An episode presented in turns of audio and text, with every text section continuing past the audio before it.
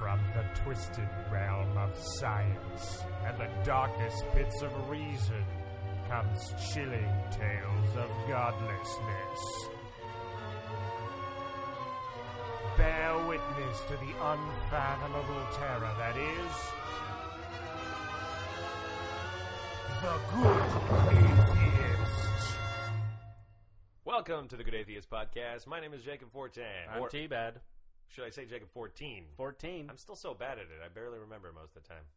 I gotta just dr- drill it in my head. You Jacob know- 14. you know it could help Jacob you 14. remember it? What's that? A little jingle. It's true. Da-da-da-da. In the works. Jacob 14. Da-da-da-da. Yeah, in the Jacob works. 14. Today on the show, we begin with an apology, and that's not normally how I like to start shows. But uh, you know, if you had listened to the last episode, episode 335, b- right before Christmas, you would have known that we were trying to do a Patreon campaign. We were going to relaunch the podcast, try to go back to weekly things, you know, try to give lifeblood to this little beast.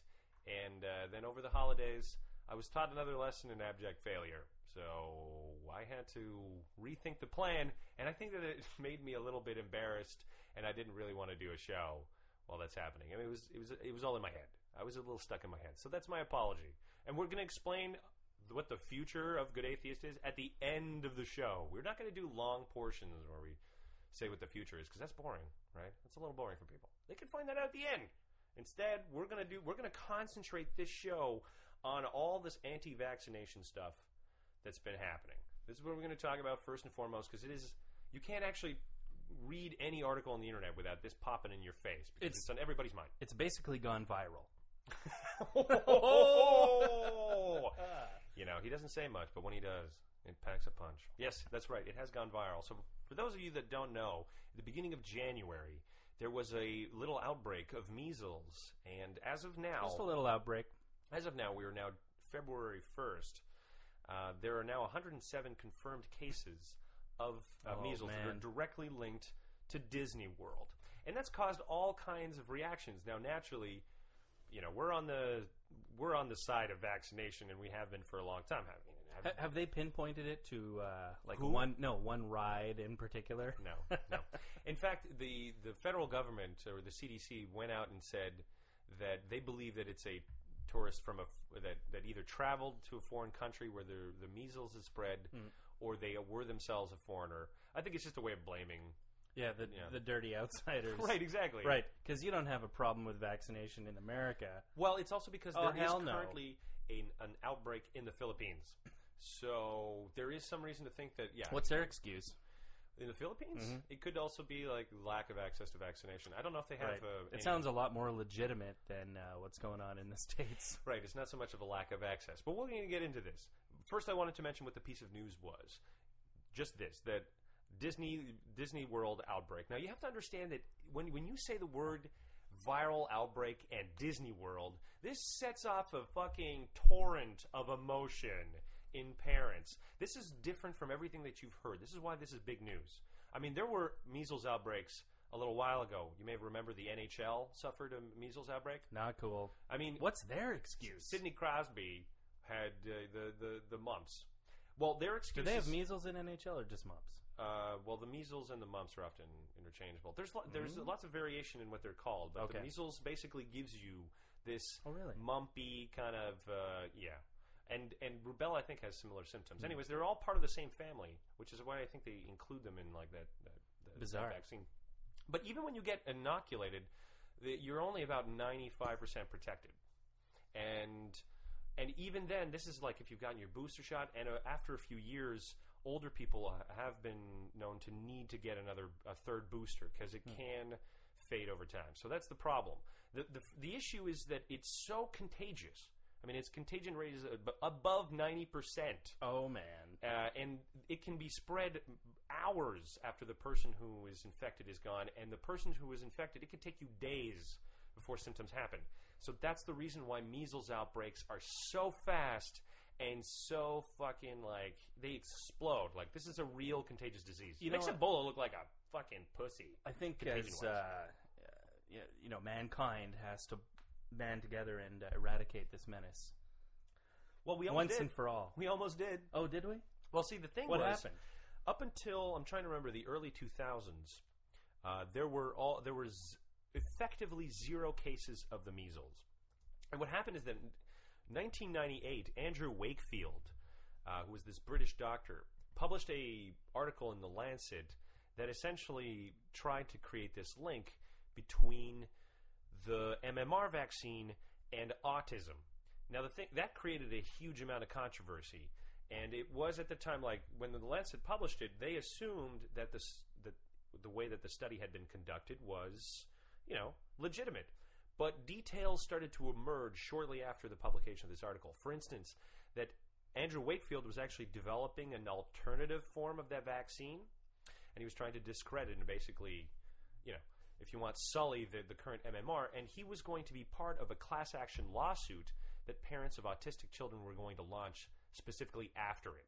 So you can see what I mean. The bias was already right there. I mean, like this is uh, you know that this is bad fucking uh, juju as soon as you read. Oh, scientists trying to prove something in order to make money. Like this is this is when science is at its most fucking corrupt. You know, whenever somebody says, "Hey, those scientists are corrupted," blah blah. He was the fucking poster child of this. I mean, it was so bad that at one point he was collecting blood samples at a kid's birthday party. Like and just paying them cash for it. I mean that's fucking sketchy ass shit. Nice controls, buddy. Anyway, so he gets discredited, and in fact, he loses his medical license in the UK because of that. And flash forward to a few years, and up until 2013, there have been, I, I don't know, maybe 20 or 30 studies trying to find out if there was a link between the MMR vaccine and autism. Over 14 million children involved in some of these studies. Zero links found.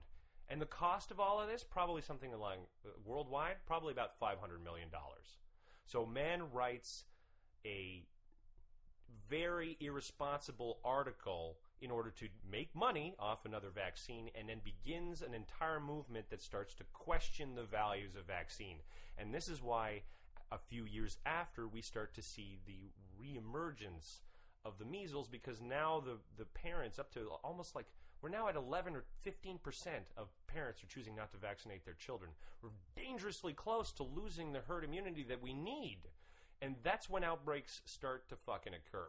And this is something that I've been trying to warn that may happen. But this Disney outbreak could be the thing that fucking saves Well, the thing that's terrifying about Disney is, uh, uh, like as as a type of outbreak, there are so many kids there, and you know there are probably several who aren't vaccinated now. And I know it's not a not the majority, but what is it? Five percent, ten percent?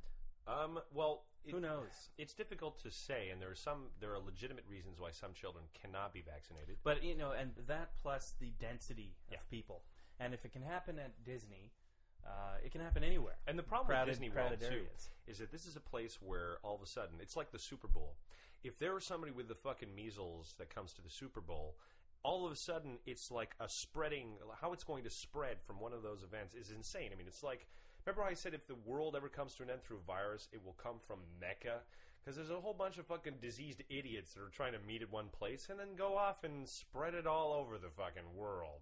Yeah, that's terrifying. Well, it could happen in Rome. It could happen in. It could happen in lots of places where Yeah. people congregate for stupid reasons, you Right. know. and and and if it's also extremely scientifically ignorant individuals who've decided, you know what, I don't really believe in vaccines. Well, here's the crazy thing. It's it sounds like it was just one stupid idea that oh maybe maybe this is linked to autism. No proof, uh, completely baseless.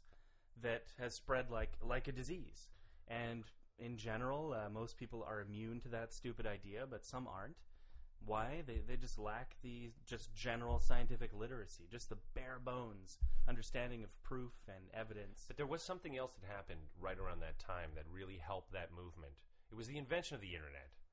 The, the issue with the anti vaccination movement is that they are entirely a self contained world. There are people, because the internet is able to offer all kinds of information, be it good or often fucking terrible, you know.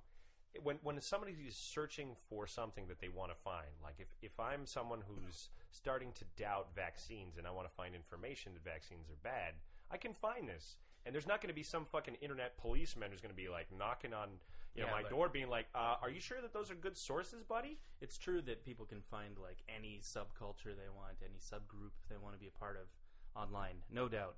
But it's a bit astounding that the undeniable uh, uh, evidence on the other side doesn't somehow enter into that discussion. Like, it's not like the internet's a cult. It's not like you find one website, and maybe some people do this, and just go to that every no, single but that's day. what. No, that is what they do. It's not just that they do this. Let's give a good example where, we, let's say you have Facebook. I've talked a lot about this, where I say the worst thing that you could ever do in Facebook is block someone because they said something you didn't like. right.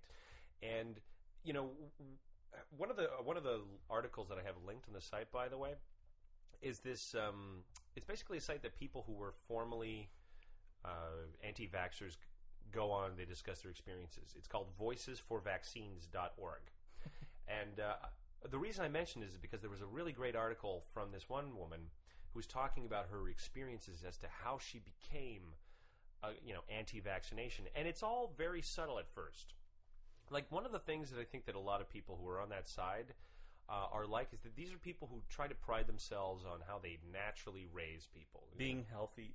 yeah, they're like we eat healthy, we don't put toxins in our body. You know, anybody who starts spewing that kind of nonsense for them, toxin is anything from the outside world that Right. not natural. And sometimes it's a toxic idea like medicine. Well, or there's a general lack of trust of, you know, like businesses, pharmaceuticals.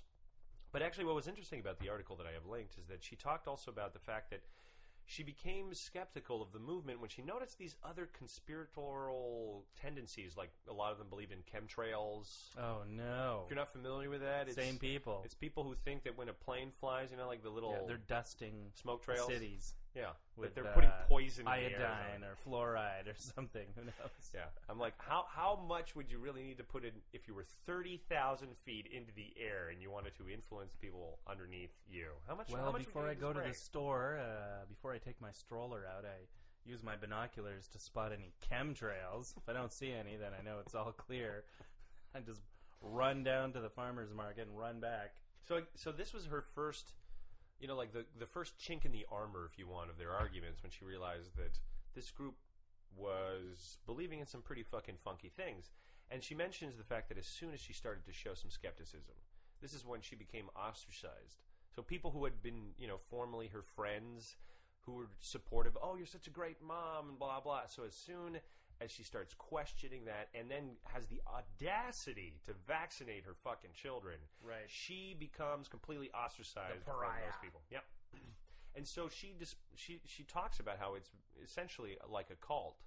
And this is what I'm saying before. I'm like these cults couldn't necessarily have existed if it wasn't for the ease of the internet in which they can start their own Facebook groups, their own like little, you know, Twitter hashtags, you know, for natural mother or whatever the fuck hashtag they got going on now, trying to tell everybody don't vaccinate your kids. Measles is fun and it's totally a natural thing and you got to do that. Gotta get that measles. But you sent me, and I think we'll include that link. There's a doctor. uh, was he in California? He must be fucking in California. Yeah, I think he's from California. dipshit. Who's, who's, dipshit. who's like, oh, you know, don't vaccinate your kids because getting it naturally will boost their immune system.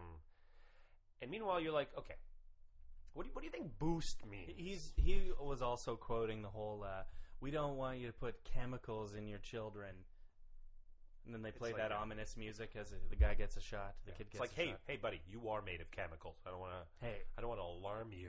In fact, all the activity in your brain, if we can even call it that, is electrochemical. okay, Doctor Cheerios, sent in that proof of purchase. There. it wasn't for those, if it wasn't for those chemicals, I don't think that there would be anything happening in your fucking brain. But uh, already, Maybe he doesn't have enough chemicals in his brain. it's keeping it real natural. No. It's keeping it real natural. no ion pathways. Shut down. Shut down. Now, there's a. I found apparently a little while ago. Um, there was this statement released by the White House after the Disney outbreak, and I want to read it to you because I'm just so sick and tired of this.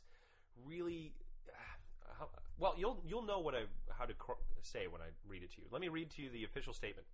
President Barack Obama's spokesperson.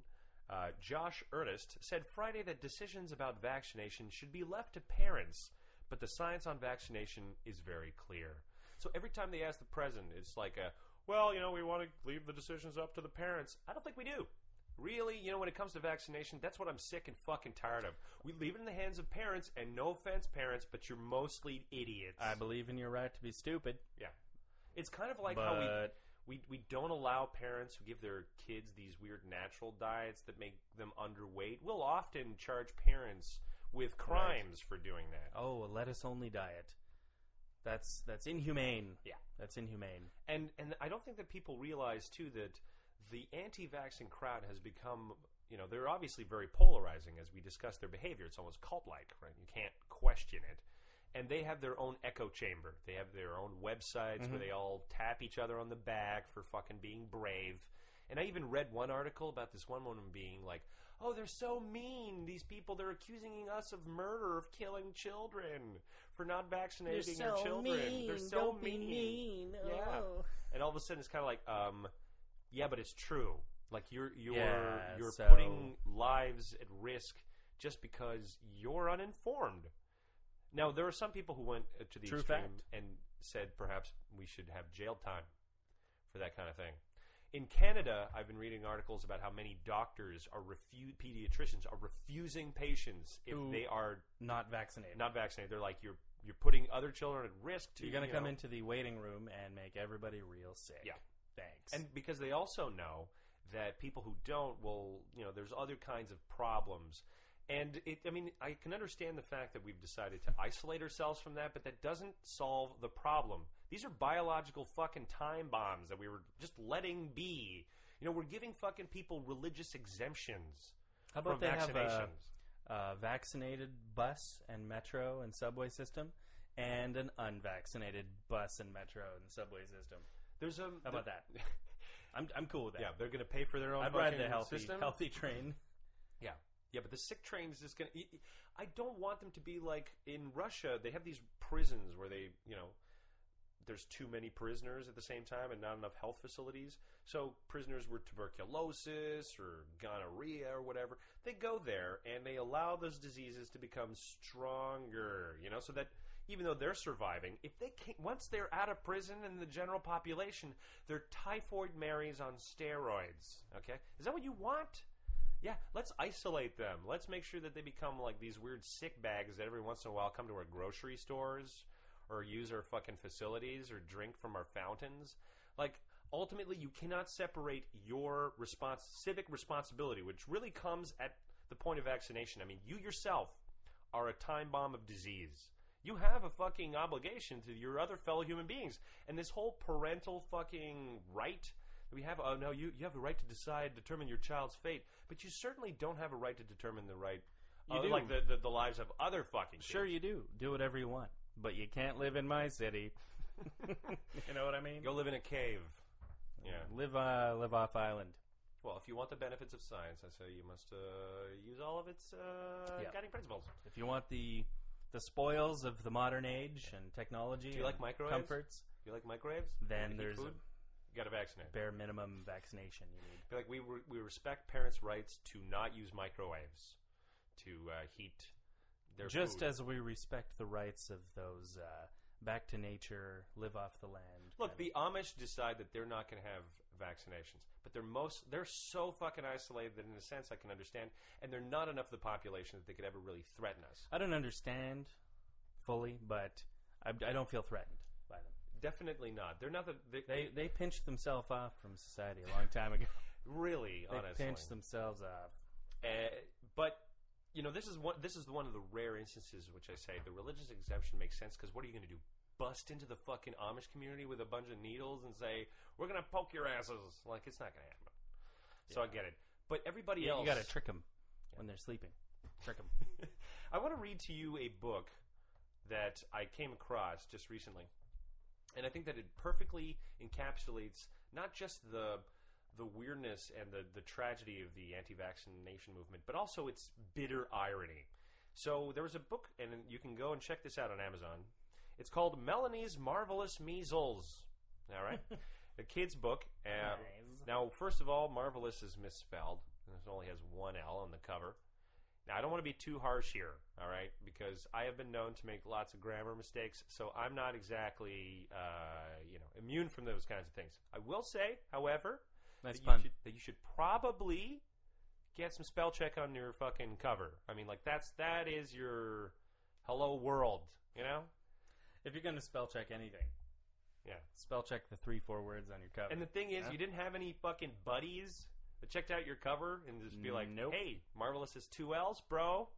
well, I'm sure she had some buddies check it out, but they were down. they were part of that, uh, yeah, clique that could obviously miss it. Mhm. So if you don't know, if you're curious about what this book is about, essentially, it's about a young girl's journey through measles and how it's a essentially a stage of life that she has to go through. The book itself is based on a Roald Dahl book called George's Marvelous Medicine. Wasn't he a spy, by the way? Roald Dahl? Yeah, I don't know about. I heard he was a spy. Don't don't you pull things no, no, on me that I no, don't know. It's for another time. All right. Yeah. Another time. Just want to plant that seed right now.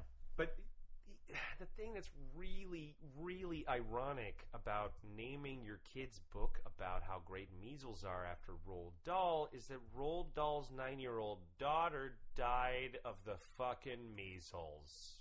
All right? Roald Dahl was a fucking vaccination spokesperson.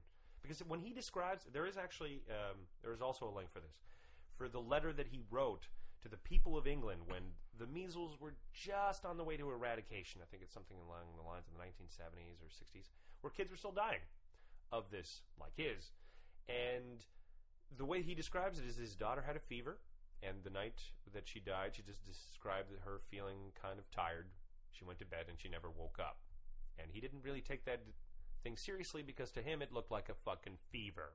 And that's the thing about the measles is that for a lot of people, let's say a thousand kids, it'll just be that.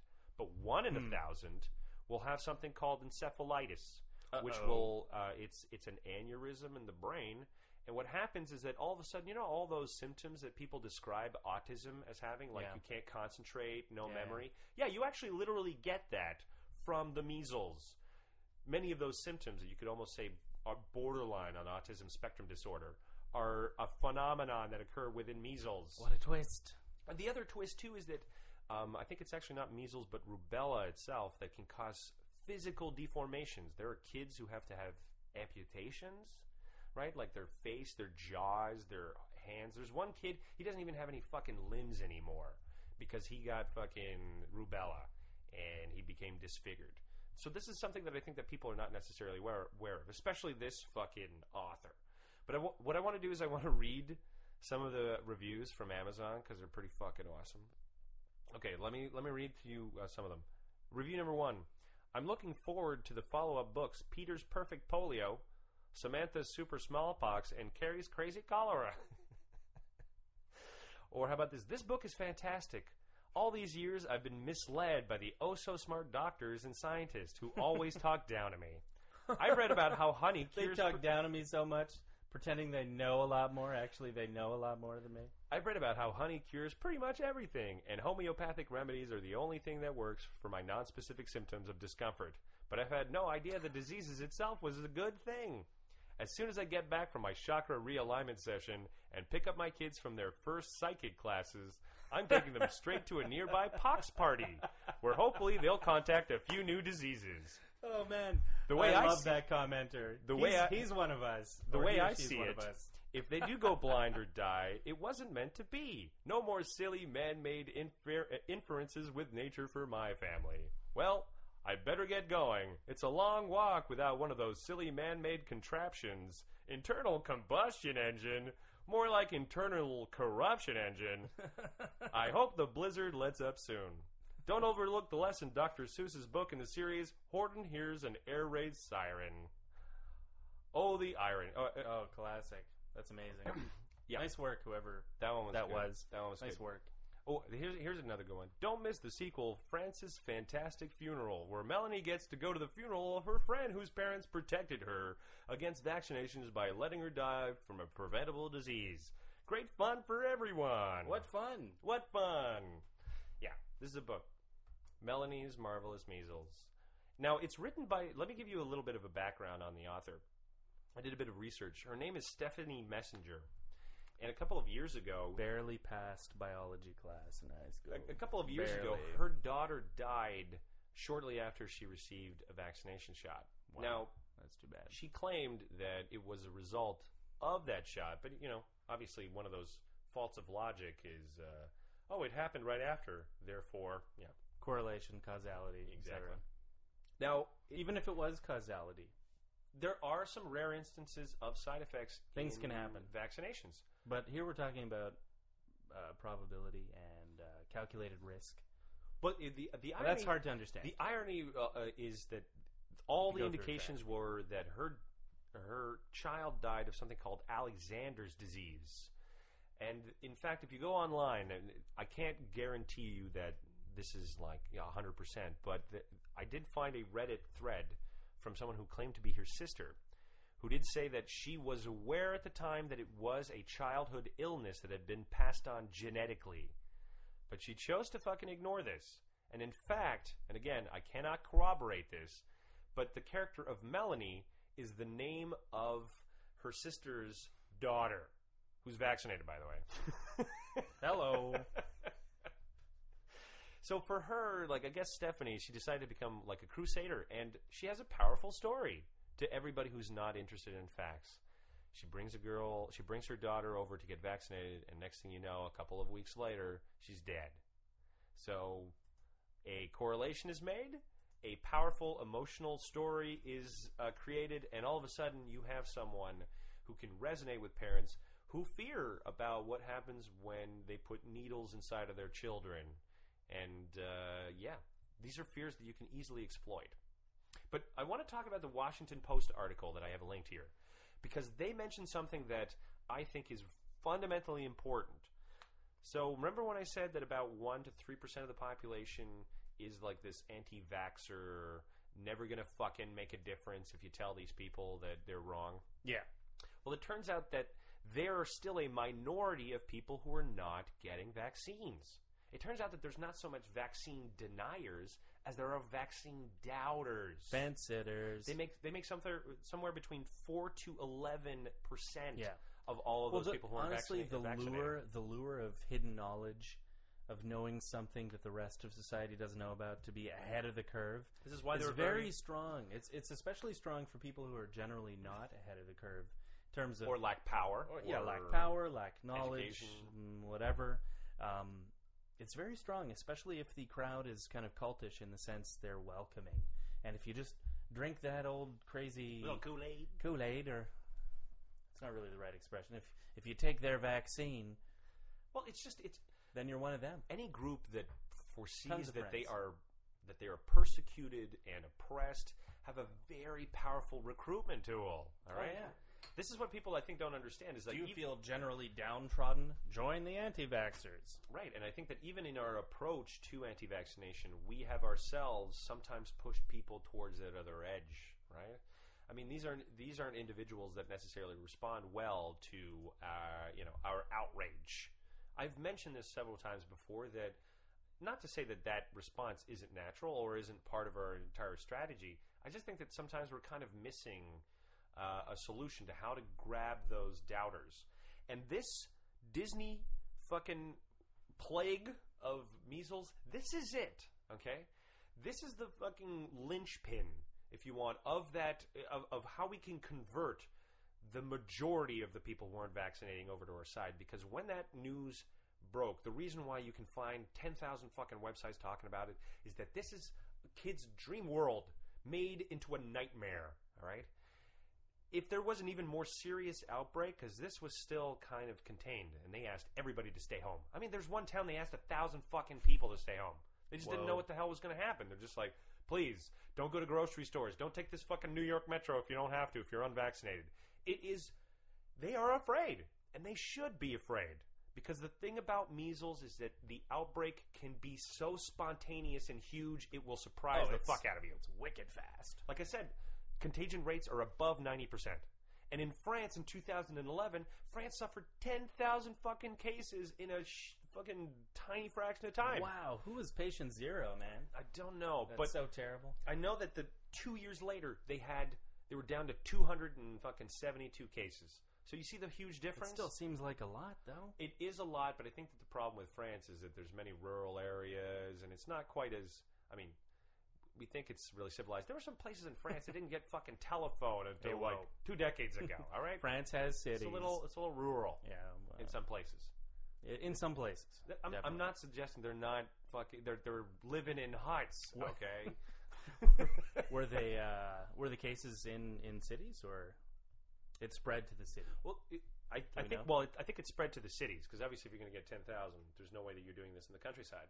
But That's the like problem, three towns. The problem is that essentially you get immunized against it. You're not 100. percent You're even the best immunization against it gives you 97 percent.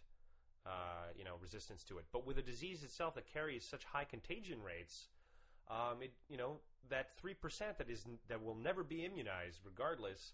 All of a sudden, you know, three percent of your population. That's still a lot of fucking people, man.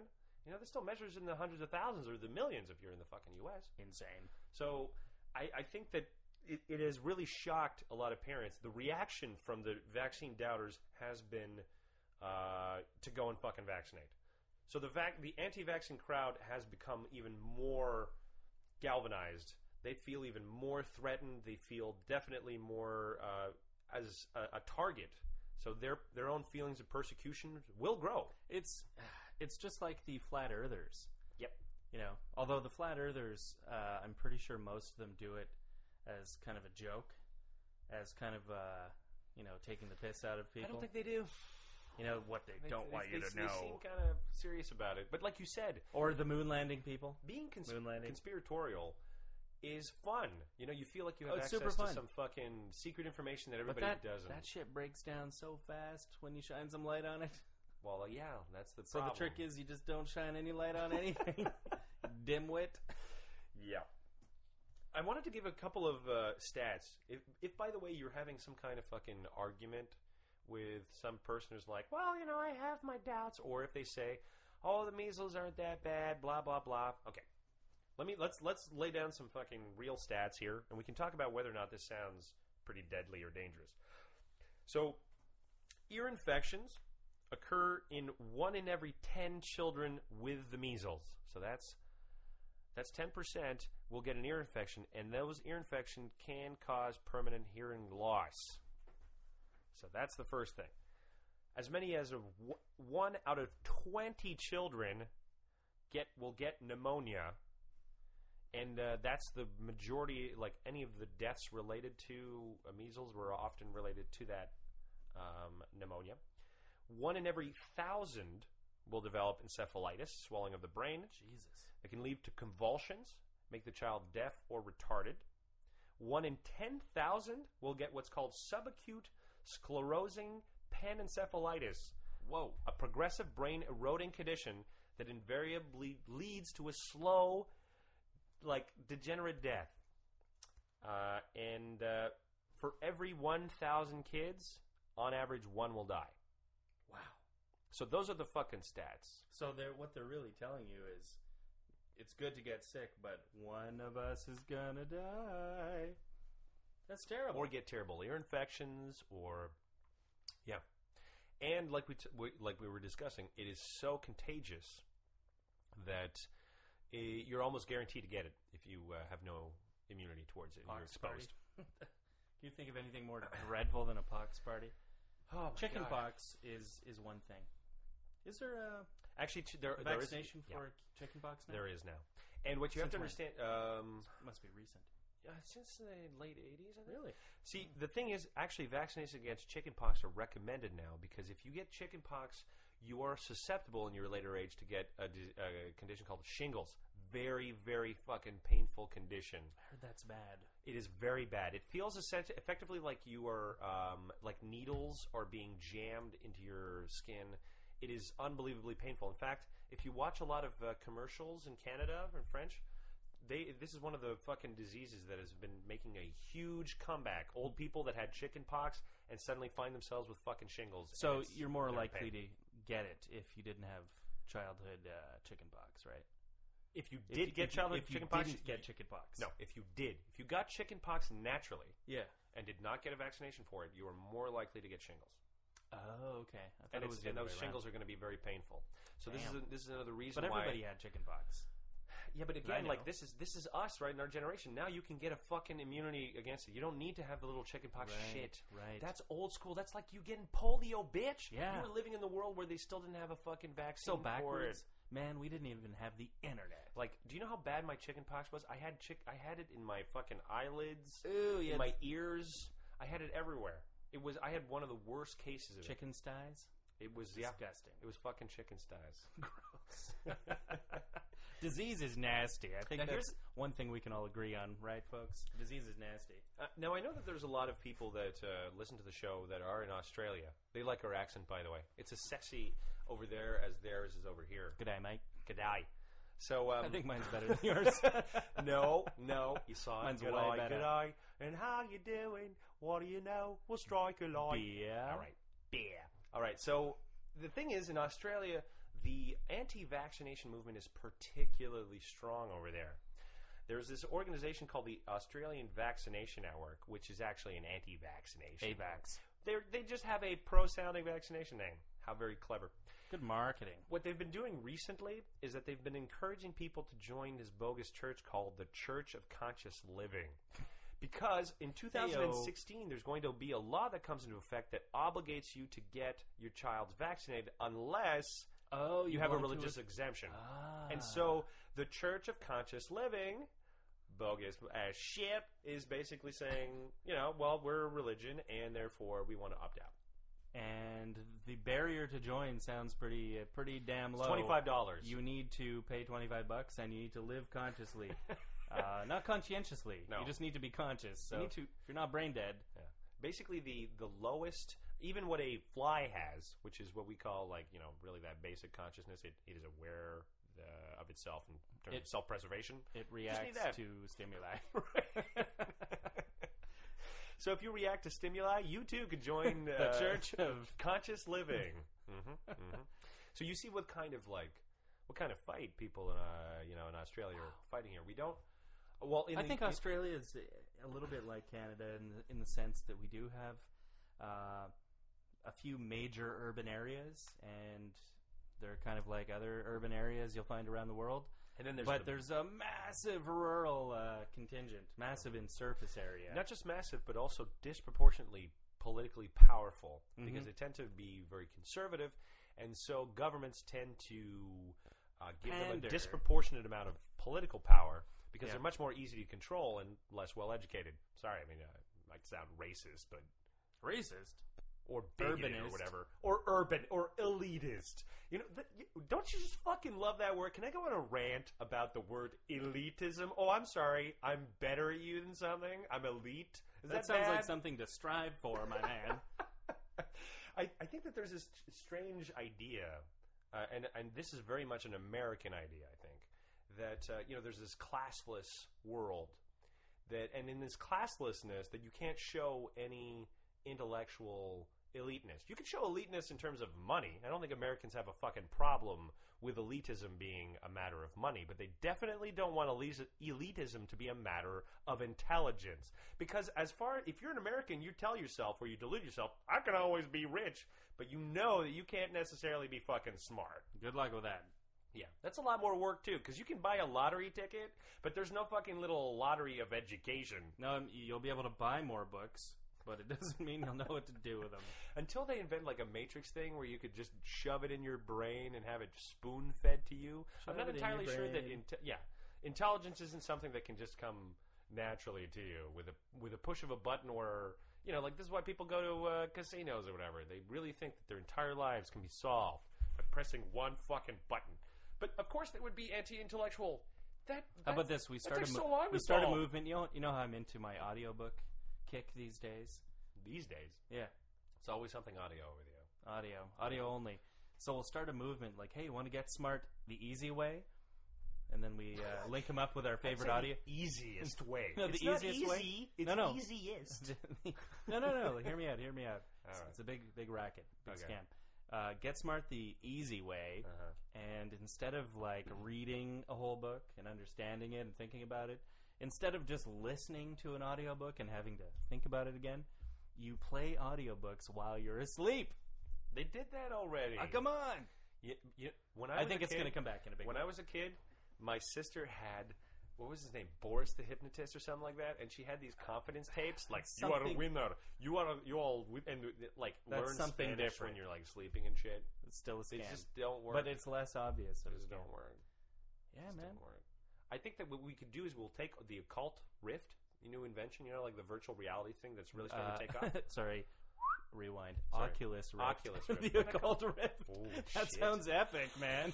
Damn, yeah, that sounds scary, but awesome. Rift, the occult rift. That's gonna be the name of my virtual reality thing. Hey, what happens to the occult rift? Or you don't want to know, man. man, you you don't come back. you Oh. don't come back the same. It's fucking hardcore in the occult rift. Yeah. Anywho, Anyhow, details. I think that what you could do is you could uh, essentially tell a person that you're simulating education in virtual Mm-hmm. reality, and they'll just believe it. You don't need to really do anything. It's a fucking snake oil, man. I mean, if you want to make a person feel smarter, that's very possible. All you have to do is make things super simple and make everybody else appear dumber, and then they will feel smarter. And then after, once they feel smarter, they will believe they're smarter, and you've done your work. It's done. And it's they're going to get in all kinds of trouble in the real world. Like, for instance, they keep doing studies where they found that dumb people are way overconfident about their abilities, while really talented people are super not confident about theirs. Mhm. So, th- this is a fucking topsy turvy world, man, where the dumbest people feel like the smartest. You understand? Like, here's the problem: all these smart people out there, you, and you're like, "Oh, I don't know if I should do something about this. I don't- I don't quite feel quite ready." The guy who's going to do it if it, you're not going to do it or the girl's going to do it, they're dumber than you by like a mile, man. You mm. fucking pick up that shit and just go with it. Dumber by a mile. If you don't do it and you have half a fucking brain, then a zero brain person's going to fucking do it. So, yeah, It's true. I, I bet there are some anti-vaxxers who really feel like they're they're in on some big secret, and all the other dumbasses getting their children vaccinated are just plain idiots. I think that we, a person should do is anytime you're at like one of those, you know, fucking Tea Party rallies or somewhere where people with a slightly lower IQ are con, con, you know, congregating, you should ask them, how smart do you think you are? Do you think that you're smart? I, I'm just curious. I mean, like, how do people think of their own intelligence? Really, because I think that dumb people think that they're way smarter than they are, and Mhm. smart people think that they're dumber. So if you think you're dumb, you might be smart. That's the irony here. And if you think you're smart, you might be dumb. So I might be Let that really be a dumb. lesson. I think I'm fucking smart as hell, so I must be fucking an idiot. I Yeah, didn't. I didn't want to be the one to break this. according to that thing. So what about you? You think you're dumb? Uh, Because I'm pretty sure you think you're smarter than me, so that makes you even the biggest idiot. I could see. Uh, that I could work? see how you came to that conclusion. Uh, that- Of course you can, because you think you're smarter than me. Yeah, I don't even know how I came to that conclusion. I'm the first one well, to uh, admit that now. through through iterative thinking. Um, Yeah. yeah. You, you use It that word seemed like, like you a think you know you what that is. It seemed like a valid conclusion. See, uh, we're all topsy turvy. I mean, Topsy turvy. obviously though, But we're both vaccinated, so but there must how be bad could it be? There, there must be a stage though where, like, a genius still knows that he's a fucking genius, right? He doesn't think he's a fucking genius. yeah, idiot. like that guy who um, built that organ. oh my god, what's his name? Cameron Carpenter, I Oh, believe yeah. is his name. If you want you want to have a laugh, if you want to see the most pretentious fucking artist of the 21st century, you research Yeah. this guy. but you know, music isn't bad. I gotta say, It's not bad. it's not bad. Look, it's not like I'm saying that his arrogance is not partially deserved. It's just that when you listen to him, like I even admire his arrogance because the the thing is, you could be one of those artists who's like, oh, I don't know if my work's that good. Well, if you're not selling it, nobody will. Yeah. You have to believe in your work so much that you'd be like, hey, bitch, you're fucking, you're the fool for missing out on this shit. you know? Yeah. That's confidence. that's- I admire That's a good laugh. If you want a good laugh, It doesn't necessarily mean, though, that I admire everything about this person. There are many things about him that I find comical. Yeah, including the fashion way sense. fashion sense, but the way he talks about his own music. Like, come on, man! Don't take yourself so seriously. Like, come on, bring it down a notch. Yeah. Yeah. No, but that's his angle, right? Like the world needs someone who who isn't Mozart, but maybe acts like a little Mozart or uh, Mozarty, Mozarty, Mhm. Mozart-esque. Mozartesque. Yeah. It's true. It's true. You can't underestimate the need for. So he's just he, he's playing a role very well, I think. But you know, even even one of the king of entertainment, Johnny Carson, said that if you want to be an entertainer, you have to be confident because you have to have. See, when a person listens to you, or it, be it music or even entertainment, they have to feel as though you know what you're doing. If you go on the s- if you go on stage and you look like you don't know what you're doing, you're going to make everybody's shit itch so fucking bad. like th- what a person wants is they want confidence and self-assurance. They want they want you to lead them in a particular direction. Say, "Good evening. Today you're going to be entertained and I'm not going to make your shit itch." By being all like, um, um, do you guys like this? I just made this. Like, do you really want to go see a show where a person's like, oh, please like this? I'm so nervous. I'm going to shoot myself if you don't like it. Like, no. You want the fucking confident SOB. Yeah. So, Yeah. That's No matter what. No matter what. Let's uh, let's move on to our second topic, which is to try to tell everybody what this super confident SOB is doing. Because have, have we talked about the vaccination thing to its conclusion? Do you feel as though we've I think it's uh, it's gone viral. Yeah. we've done all. We and like I said, I, I, the the Washington Post had the best article about it when they pointed out the fact that the vaccine doubters are going to be brought in. And if you want to know what you should be doing every fucking time you talk about vaccines, mention Disney. It it'll stick into people's fucking minds. It, this is effective. This is working. This is a wedge strategy for the anti-vaccination movement. You can't get Disney. all of them, but you can get that fucking seven to eleven percent of people who are on the fence and be like, "Hey, do you want your kid to be deformed? You want him to lose his fucking job because you don't understand basic science? No, I don't think you do. So why don't you cool down, talk to a real doctor instead of fucking Jenny McCarthy? Get your shit together. yeah, Yeah. ignore that social pressure to fit in with your dumb friends. I know. And you know what? You'd probably get smarter friends once you fucking dump these idiots if that's the problem. Don't surround yourself with people that are only interested in their own echo chamber. I mentioned this. Maybe they're just trying to feel smart. Just, I know that they're trying to do the right thing. Their heart's in the right place, but a lot of people's hearts have been in the right place for the wrong reasons. That is not an excuse. Or in the Placing- wrong place for the right reasons. It's well, it's just it's also because, like I said, the uh, you as a human being are a fucking walking time bomb. You know, like you could be carrying all kinds of diseases. You have a responsibility to myself as well as yourself. So. I am very distrustful about people who do not accept those responsibilities. That's all. if you don't care about your measles status, care about mine. Yeah. You know. And there's more Have than just that. Like one of the articles that I pointed to, it was so disturbing because the mother was like, "Oh, I didn't vaccinate my kid for polio." Polio, okay? It's still not 100% eradicated, and polio's had a bit of a fucking comeback. And let me explain Oh, to you that polio is a crippler. You get polio, and that is it. You're Do they still have in a that weird iron lung Yeah. contraption? Well, I mean, I'm sure it's much better now. yeah. But we do not need to see polio come back just because you think you're doing the right fucking thing. I know that you've never seen the results of polio, but let me tell you that anybody who has, and I've read all of their comments, their heartbroken comments at their disabled or dead fucking relatives that had polio, wake the fuck up. The last thing I want is someone spreading a disease that we almost eradicated. Like, a, uh, what, a hundred years ago? For the love of God, man, get that shit under control. Can you imagine a terrible future where uh, they have all the technology, but they don't know how it works, and it just starts breaking down?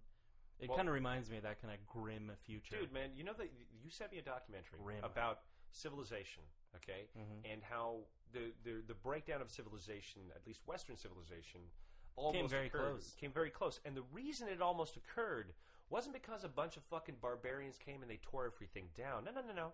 It was partially Hellenized people who didn't care about maintaining the structures. You know, like the public libraries and the aqueducts and everything. It was so they just there. slowly degraded over time and they didn't think about it and then next thing you knew nothing worked and their fucking society collapsed They refused to put energy into uh, upkeep. and- Yeah. That's what really progress. kills a civilization i mean you know what killed the library of alexandria it wasn't a bunch of fucking crazy religious people that came in and burned every book although that did happen a few times but there were so many millions of books you couldn't destroy it all one shot no what killed the Alexand- uh, the library of alexandria was literally lack of funding and time it degraded and eroded everything. It made it, it made all the books fucking rot when they had to be recopied. It, it, entire structures crumbled. Time is the killer. If you what is the greatest threat to civilization? Time, man. The lack of upkeep. If you don't fucking keep that shit up, if you take it for granted, if you think, "Oh, diseases have been eradicated, I don't need to take a fucking vaccine." holy goddamn shit you do. I know it's not visible to you, but the progress of mankind are tiny steps that are never visible. They're always invisible. But fuck, man, it doesn't. It, it's not about going backwards. All right, like the vaccine debate was settled in the 1800s. Don't go back there. You'll get sick. for the love of God, solved. All right, Lame. let's move on to our last topic, which Okay. is to explain to everybody who's listening to the show, and be like, Jacob, what the fuck is going on? What the fuck is happening? What is man? happening? Because you know we were making some grand promises before the What's last happening? show. And and you know what? Here's the thing. I'm sure that if you're listening to this right now, you've noticed one thing. The sound is amazing. Sounds good. I know it sounds good. And this is actually because of uh, my co-host here, T-Bot, who decided to invest in some pretty beautiful microphones. Because as you may recall, we were trying to do a campaign to resurrect the good atheist. And that campaign, ladies and gentlemen, I can say was a complete disaster. I think that uh, it's fair to say. Yeah? 14 supporters for the Good Atheist podcast in the span of two months. Thank That you. was- that was- 14. Well, it is the magic number. Yep. That's So- kind of uh, apropos. Yeah. So it kind of told me one thing. It told me that whatever the good atheist is, it's not enough. It's just, you know, nobody wants to support that thing the way that could make it so that I can do this for the next fucking 10 years again. I mean, here's the problem, I think. I'm, I'm hitting the fucking, you know, mid age right now. And although I have a lot of atheist shows and that all sounds great, that's not a fucking career, you know? Like, I can't do much with it. I've tried to showcase that, and atheism is a poison, you know, for your career. Like, people don't even want to hire you because they think that it might cause some kind of fucking problem. You know what I mean? Are you going to be a problem? Are you going to be a problem? So, Are you going to be a problem? I, I think that after that happened, like I had these designs a few months ago that once I'd finished the book, the one thing I wanted to do after was a magazine. I don't know. I guess it, after I finished writing Bible stories, which is a fiction book, I kind of got into fiction. Really? Bible? Yeah. Well, it's categorized in Who knew? nonfiction Who knew? actually in the in bookstores. It's many times in nonfiction. What? You heard me. Wow. anyways, um, when I finished writing that book, I, you know, I, for so many years, I kept on saying like I was I was the guy who kept on saying, oh, you know, like fiction is fine and good, but I like more serious books about topics because I like to learn and blah blah. Just a fucking snob. And then I think after Bible stories, I realized that stories are way more effective at communicating ideas and thoughts than any fucking nonfiction book you've ever read in your life. And the reason is because nonfiction is fine for people who want to learn something, but fiction is perfect for people who don't even know they want to learn something. Yeah, to give them a little hunger to learn more. Exactly. Open their brain to, or uh, their, their being to another notion. Or, or take okay, take music from you know like uh, the 1950s or 1960s. You know when there was still very conservative society that didn't want to. You know you couldn't really talk about sex. Like listen to any uh, Beach Boys song, right? Every single fucking song is really just about sex, but it has to be you. You, you need euphemisms to talk about it.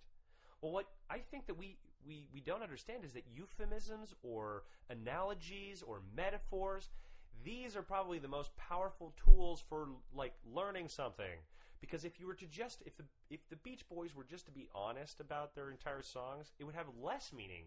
Because by being vague about it, Mhm. we attribute the meaning ourselves. Right, There's something right. fucking powerful about that. It becomes a person's own idea rather than your own, like that, that you're trying to impose on them. So I think I learned the power of fiction, and I've been kind of a, hooked on that shit for a little while. So I wanted my next magazine to be, or my next project to be that magazine, but I didn't have a name. What was the original one? I think Amazing Stories or something. I Yeah, something like that. And then January uh, happened, and I think that you all know that uh, in Paris there were like fucking nine cartoonists, and or was it ten cartoonists and two editors? I forget. Like almost the entire staff of a small satirical newspaper was murdered, like systematically fucking murdered by radical Muslims who uh, were upset that they had fucking printed cartoons of Muhammad. So imagine I'm, you're in my mind. Imagine my mindset. I'm thinking about starting a magazine.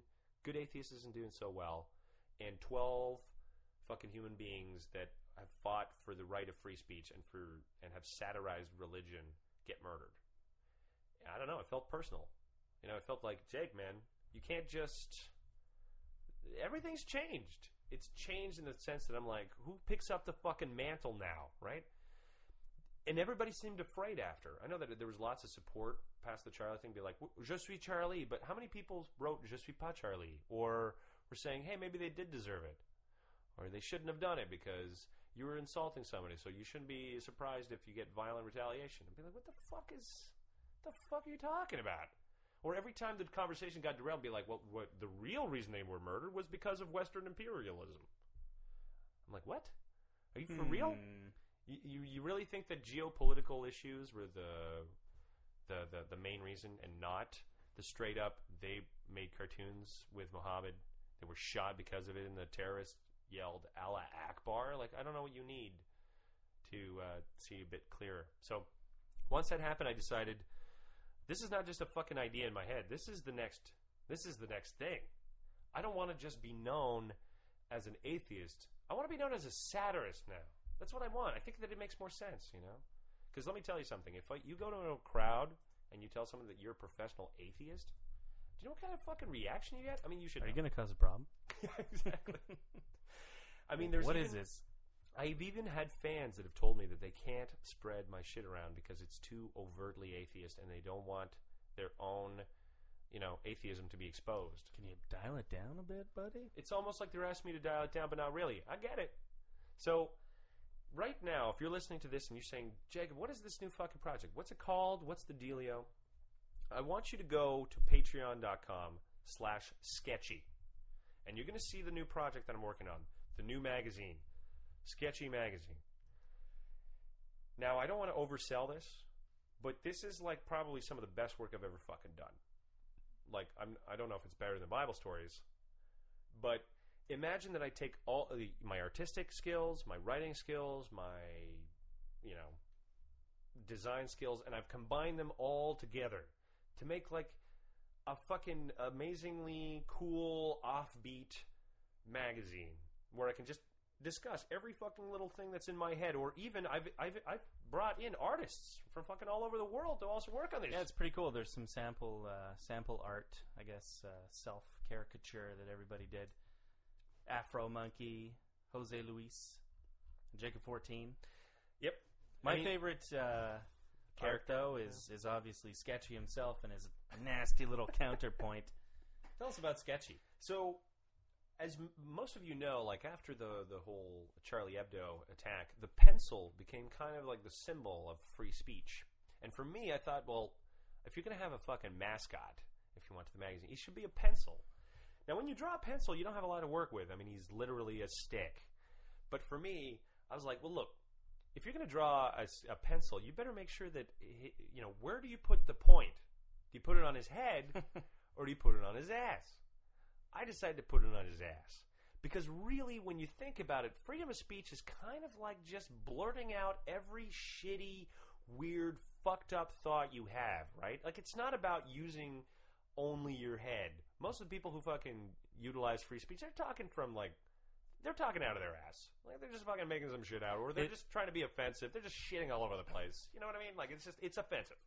But his head has something else on it. Well, his head has an eraser, but the thing is, the eraser's obviously been used a little, but you know he's He's made kind some mistakes. He's made some mistakes. Now, if you've ever used an HB pencil and you've ever used the fucking eraser, you realize why you never use the eraser in an HB pencil because it's no good. It doesn't erase. It fucking smudges. So, Sketchy is a kind of character that, for me, represents the very ideal of free, uh, you know, uh, free speech. Free, you know, he's offensive. He's grumpy. He is dissatisfied. He has something to say, and people might call him at any time a, a bigot, racist, Islamophobic, all kinds of fucking words. But it's it's irrelevant because for Sketchy, it's more about he's more interested in saying it. He's not really interested in making sure that what he says is nice. He's pissed off and he just wants to fucking say some shit. And I think that this is essentially in a nutshell. Somebody was asking me why why do you support free speech? Right? Like why is this an important thing? And I said, well, after the Charlie Hebdo attacks, man, we we were willing to give that shit up pretty fucking fast. Name me one major news outlet that republished those cartoons. Like self censorship is still a form of censorship. It's still it's still a will that's imposed on us that doesn't match our fucking values. And that's what I think is really messed up about that shit. And that's why I was like, I want to put my hat in the ring. And uh, there are some people that have, you know, messaged back and they're a little worried about me. They're like, it's going to happen. You get a couple of like, one of the cartoons is a, you know, anti, you know, Islamic uh, little picture, inspired again by the Charlie Hebdo kind of thing. And I'm like, bring it on. Like, I will not be bullied into silence. That's that's the problem. That's that's exactly what's been happening. And Sketchy Magazine for me is fighting that tide. Of course, it's not just that. I mean, there's lots more to Sketchy. It's, No, a, I mean, it's a we've- fucking smorgasbord of art. We've seen. It seemed like a, just a big decline in the role that artists choose to play in society. Hmm. You know the Well, you tell me this all Those the time. an- you're, you're anti- so mad about that. anti-war songs from the '60s. You don't hear that as much anymore. This you, is- you don't hear uh, any of that really. And well, because it's not popular. artists are supposed to challenge you. Not all art has to be beautiful and looks good. They're supposed to get in your brain and make you think that, oh man, there are problems and maybe I should do something about it. Well, that that role of social social critic that arts uh, are supposed to play in any society, uh, we're just not doing it No. these days. And we don't like, have that. If you ask most artists, uh, what is art? It's very difficult to define, but I think that a lot of them would tell you that at the very least, art is about subversion. You know, it's about Mhm. challenging institutions or individuals that have power. Because really, free speech is fucking worthless if you can't do that. And there's a lot of there's there are so many fucking people that are willing to throw free speech under the bus because they really are afraid of its consequences. They're like, well, if if you publish these cartoons of Muhammad, you could anger hundreds of millions of uh, you know Muslims. To which I say, we're not going to get anywhere until they get over that shit. You understand what I'm saying? I'm like, I should be allowed to badmouth the Pope, badmouth anybody I fucking want, and not anticipate being murdered as a result. Like, I think that that's a fucking fair statement. But this is not a. This is not. Uh, you know, we don't. Not everybody believes this. There are many people, and especially religious individuals, that are like, "You're not allowed to make fun of my religion."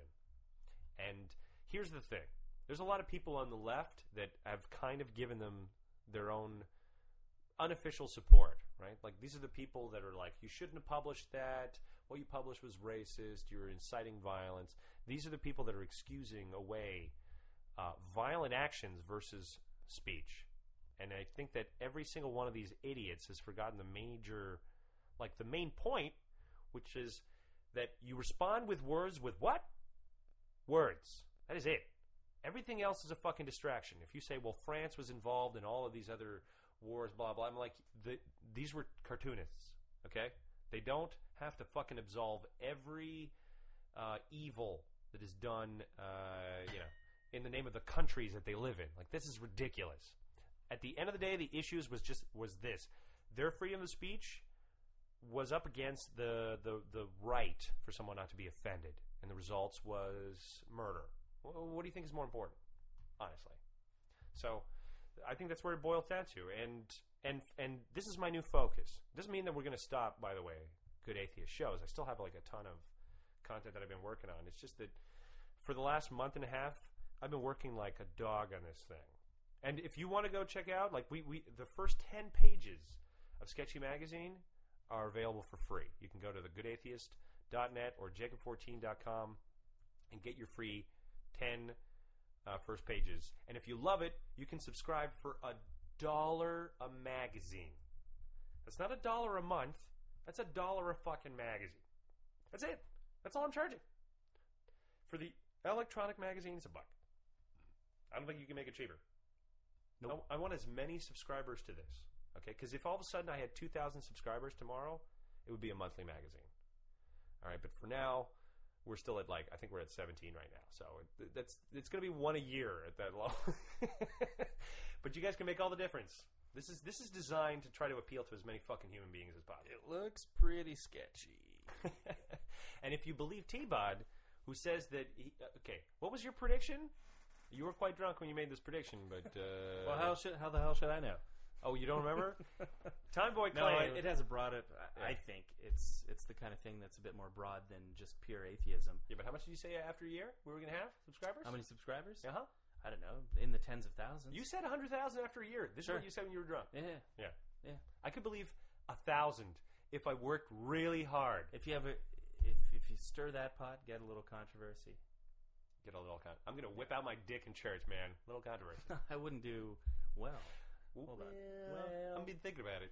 I could say it's a religious exemption. I come from a uh, you know religion that thinks that showing your cock is uh, is a good thing. Religious exemption. How come I can't just fucking make my own religion? Hey, if you can make a religion to not get Vaccinate your vaccinated, kids. right?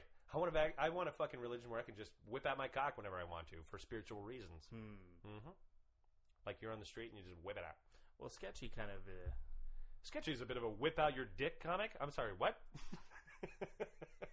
no, I mean his whole attitude.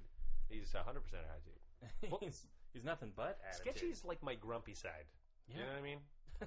he's he's but, so like your main main personality. I I have many aspects. Your base personality. Yeah. Yeah. But he also has a companion called Ace, who's an eraser, and you know Ace tries to cover up some of his mistakes, and you know he looks he seems like a nice guy. You know, like the apologetics, the whatever. And, and sometimes you need that with a grumpy person, right? You're kind of like my apologetic. I'm sure you've apologized for me like a thousand times. What about the love interest, Pink Pearl? That's disgusting. Is I don't like That's it. not happening. No, not mm. happening. I haven't really figured out a love interest for Sketchy. Let's just say he's too grumpy for love. Yeah, I don't think he really believe it. he's, he's too damn grumpy for love.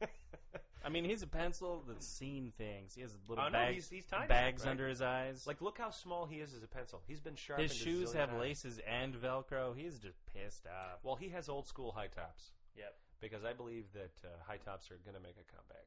Uh, he's he's made some mistakes. He's well, he's made a few mistakes, but I think that, like you said, he's an extremely experienced pencil.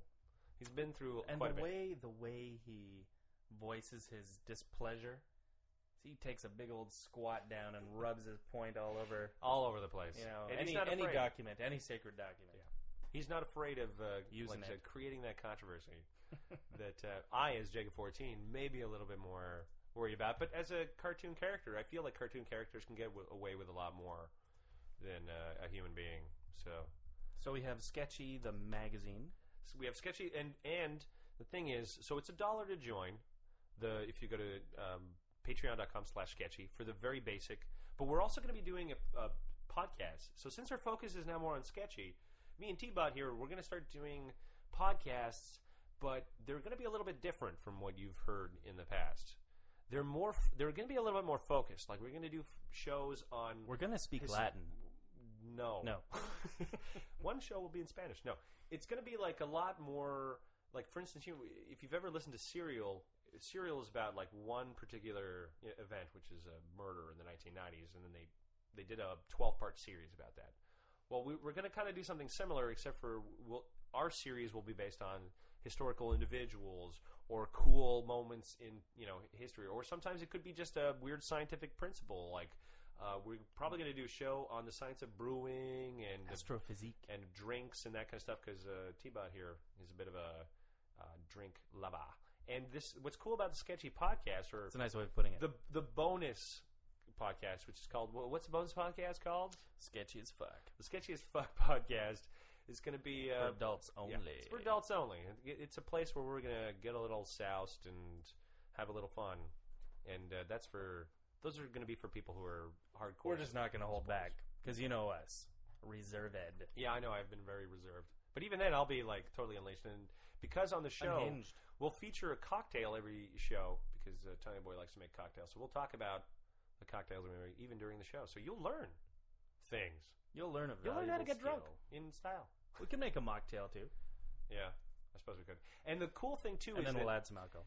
and there, there for people who really want to support the magazine because remember like for this magazine to go from being once a year to even once a month it's just a matter of the amount of support that we get but for people who really want to support it a lot we're going to be making audio versions of the stories that i write uh, cool commercials and stuff like that so there's going to be a lot of really great content because i feel a little bit I don't know, revitalized. Like Sketchy Magazine for me is like a, a repository of everything I've ever wanted to do. Like if I have a short story idea, if I have a one or two page comic I've ever wanted to fucking do, this is it. This is where I'm putting all of my brain farts and my fucking thoughts and everything that bugs me.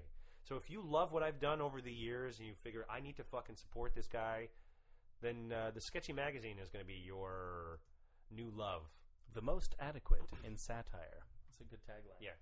So uh, uh, still, if you're just a if you're a listener of the Good Atheist, I mean, we're not going anywhere. We're we're not going to be doing as much content as we used to.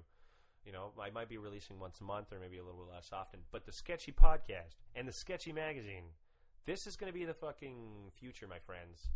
And once you see it, you're going to see that it's like there's a good reason why I'm doing this. Like ultimately, we we said it before during the show. The word atheist has been a bit of a it's been a bit of a setback. You're not going to cause any trouble, are you? I don't want any trouble. but I can definitely introduce all the principles of, of the things that we talk about, just in a package that's a little bit more attractive for the mainstream. I think you guys can understand that it's just if we're going to make any headway in a, in like non-belief, we're going to have to fucking get a little bit more creative than what we've been doing. Let's let's stop fucking having the echo chamber, you know? Let's uh, let's reach out. So, if you think this is a good idea, go to patreon.com slash sketchy and just support it just at a dollar a magazine so at this point if you pay a dollar it'll be a dollar a year so uh, if you think that's too much like uh, you're really Then poor you're sketchy. and you're really poor like you, should, you should- you shouldn't even be listening to the show you need a job man if a dollar is a little too much And if you're listening to this at work, good on you. Or on the way to work Or on the way back, or on the way back yeah. good on you. good on you. and ya. if you're listening in your sleep, come on you can breathe underwater. don't don't Don't don't. wet your bed. you are feeling very relaxed very relaxed Oh, that's a bit too much. Oh, that That's a bit too much. too late. Before we go, yeah, I got to tell you this one hilarious story. I don't know, has this ever happened to you? So Probably not. three nights ago, I'm I'm I'm sleeping, and all of a sudden, I have like this really, I don't know, maybe it was a bit of an upsetting dream. And in my dream, I'm like puking, and then I woke up, and I was just about to puke, and I had to fucking like stop myself and like swallow it back. Wow. It was awful. Have you ever fucking almost woke puked? Hell no, man. Hell no. The next morning, my mom was like, "Is there something wrong? You're making all kinds of weird noises." I didn't realize that it must have made a noise. Wow, we should get that. I was so out. concentrated on trying to keep my vomit inside. Like I would have puked all over my bed, dude. Maybe you actually were sick, and it had nothing to do with your dream. Maybe you were actually sick, I and didn't it feel nauseous. Uh, Nothing. Well, you woke up almost puking. So, But that was I think was that, it your dream I think or it was a were dream. you just sick? Like if you're sick in your dream and you're like, okay, have you ever had to go really pee in your dream and you wake up and you're almost peeing your fucking pants? But I think the same I think they're both. Yeah, it, it is the same thing. I think you, when you have to pee in your dream, you actually your body has to pee, and it tries to wake you up that way. oh, I see your. You know what I mean? Yeah. Like Yeah, if you die in a dream, I don't think I was. Sick it don't matter. I don't think I was sick. Just wake up. I don't think I was sick. But you were sick when you woke up. You had The dream to was swallow. intense. The dream was intense. Okay, clearly intense. Very, very clearly. But if this has Wow. happened to you, by the way, send me a little message. I want to No. know. I want to hear from you. My weird, uh, you know that slow motion fighting effect? Oh yeah, you, You know- keep talking about it, man. Is this is this a recurring thing every night now? no, it's not. Are you every having a night. It- fight? It's just funny when it happens. Like it's Mm, frustrating. But what about the running? Are when you try to run away, are you just running through molasses? I never told you how I run in my dreams. So I, I, go- I have I have the perpetual I can't go I can't move fast enough. So I lean Oh, like start forward so much Like that my nose is like practically a track star Yeah. about to take off. my like no- like. I'm so leaning that my face is practically touching the ground, and I'm Oh, not so much so running as I am pushing against the floor. So it's still not annoying. fucking moving. Uh, for me, worst. it's uh, I'm running, but all my energy goes into making me go really high Oh no, and not forward. stationary high. Yeah, like sit like higher than a ceiling, higher than a house. yeah, Like, but at least you're fucking if you're because for me if I'm trying to run, I'm trying to get away from something. yeah, but I'm. So I you're float, at least in I the float air. back down really slowly. Well, then at It's least- the worst. Oh, really? So, so Like, really slowly? slowly. Oh man, like So you're on vulnerable. the moon or something. Yeah. Shit. Anyway, that's sketchy. Yeah. So um, yeah, that's our show. Um, we're going to be back next month. I actually have a pretty cool interview I, I'm I'm going to put up with this guy, a science educator by the name of uh, Matt uh, Facciani. He's cool. He's going to be he's going to be our next guest on the next show. But if you want to have the podcast be way more often because, like I said, the Good Atheist. It's not my focus anymore. I'm really putting the focus on this product. I want to be a I want to be a, a, a publishing empire, man. I think that starting a magazine makes sense. I think the magazine is due for a comeback. Why not? I mean, like print is not dead. That's a fucking that's a misgotten belief that should be fucking eliminated. It goes in this order: zine, magazine, magazine. Ooh, You wanna be a magazine. Yeah, let's start a magazine. Sketchy magazine. The magazine. yeah, Yeah, man. fuck the magazine. Yeah. We're a magazine. We got like online shit. We got like podcasts. It's a fucking magazine. We have the After Dark version of our podcast. Honestly, that's what I'm calling it. Magazine. A magazine. So if you want to support our magazine, please do so. We're going to greatly appreciate it. And if not, uh, you know, that's that's cool. Just keep listening we'll to see you back uh, here once in a while. Yeah, we'll see you back here once in a while. Like like I said, we're not going anywhere. We still got to do some atheism thing. Eh, You know, there's always going to be somebody bugging us, so we got to keep that shit going. But uh, Patreon.com/slash sketchy. Join it now. Become a patron at one dollar. I mean, it's like the most basic thing. And uh, for all of you that have been part of the 300 and that kind of stuff, you got to get in touch. Papa's fucking turn the wheels back on. You know, like we just have a slightly different direction, but the goals the goal will always be the same, my friends. We gotta wake up some motherfuckers. You know what I mean? We're just gonna do it with some stories and some comics. It's gonna be different, but better. All right, with that, my name is Jacob Fortin. T-Bod. Have a good atheist day, everybody.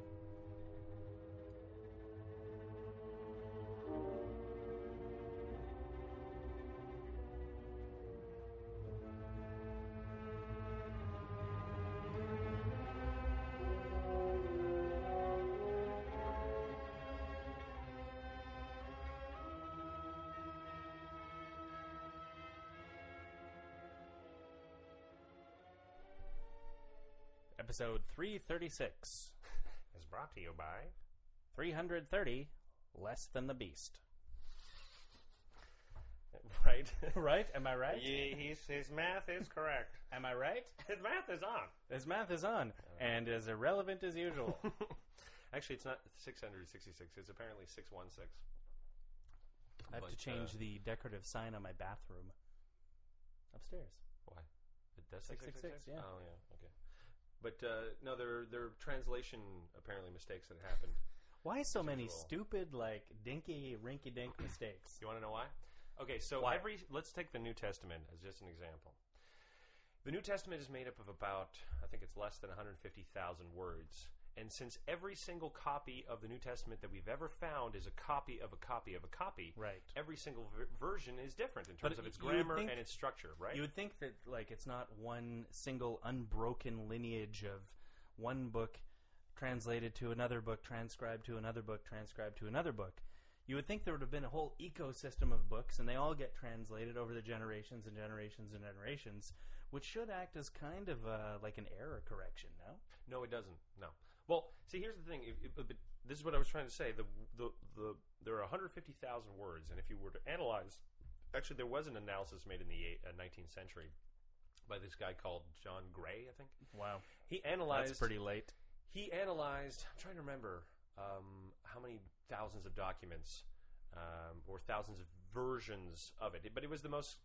I mean, conscientious study that had been done at the time, and he found in between, you know, like for for instance, between one version was a were the words inversed or were you know like he found over three hundred thousand different Holy in moly! the variations. So that means that there are more variations than there are words in the New Testament. Mm, not a good ratio. Obviously, not every single variation of the words changes the meaning. Not a good ratio. But there are some times where it does. Like, for instance, when you take the Greek to Latinized translation, when you talk about the, you know, a young woman, and all of a sudden it becomes a virgin, hello. uh, yeah, it can have some significant Big difference. changes. Yeah, that's why there's even some of the. I know plenty of A that are not B, Well, there's there's and some B that aren't A. there are some there's some of the books in the New Testament that don't talk about this so-called immaculate conception. It's not even fucking discussed.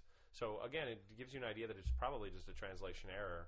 And over time, we're more likely to believe the translation error than we are the original document. Translation error. In fact, the original document in which all the Gospels are based is a document called Q, in which no one has ever fucking found this document. But it, by studying the text itself, you realize that all of them are, share a common influence, and that's the text they're basing it. It's called Ah. Q. Q like just a letter Just the Q, letter Q. like the Star Trek character. Yep. Interesting. I don't know if that's related to it, but that would be cool. Interesting. All right, you ready? Ready to rock. A nice little preamble for you there, folks. It's actually an unamble. It's at the end. Pre. Oh, what do you- What do you mean? this, is- this is bonus show we put at the end, so they only hear this at the oh, end, not at the beginning. Right. It's just amble. And it's for people who know that Ample there's some amble. stuff after the music. Because I never, Right. I never spec- specify that there's bonus shit. And if you stayed past the credits, we'd like to treat you to some funny stuff. most people who do, it's just because they're too lazy to click next. Yeah. That's why they discovered it. They watch it by default. But I always thought that's where you should put bonus content. Yeah, I mean, why not? when you watch a movie, do you like watching the fucking like outtakes? Love it. Exactly. Love it.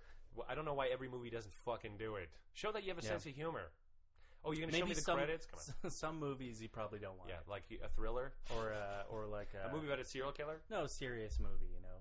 Yeah. When it treats a serious subject. Like, Well, what's the last serious movie you saw? I don't know, like Schindler's List. It would be Okay, horrible. You don't want that. Why are you laughing? Yeah, I would like that actually. The, Don't- the don't kind laugh. Of, the laugh track, laugh. go- the goofy versions. Oops, the little girl with the red uh, coat. She fa- slips and falls. In the mud, and Absolutely we're all terrible. Like, oh, ha, ha, That's just offensive. yeah. I like it. All right, here we go. Here we go.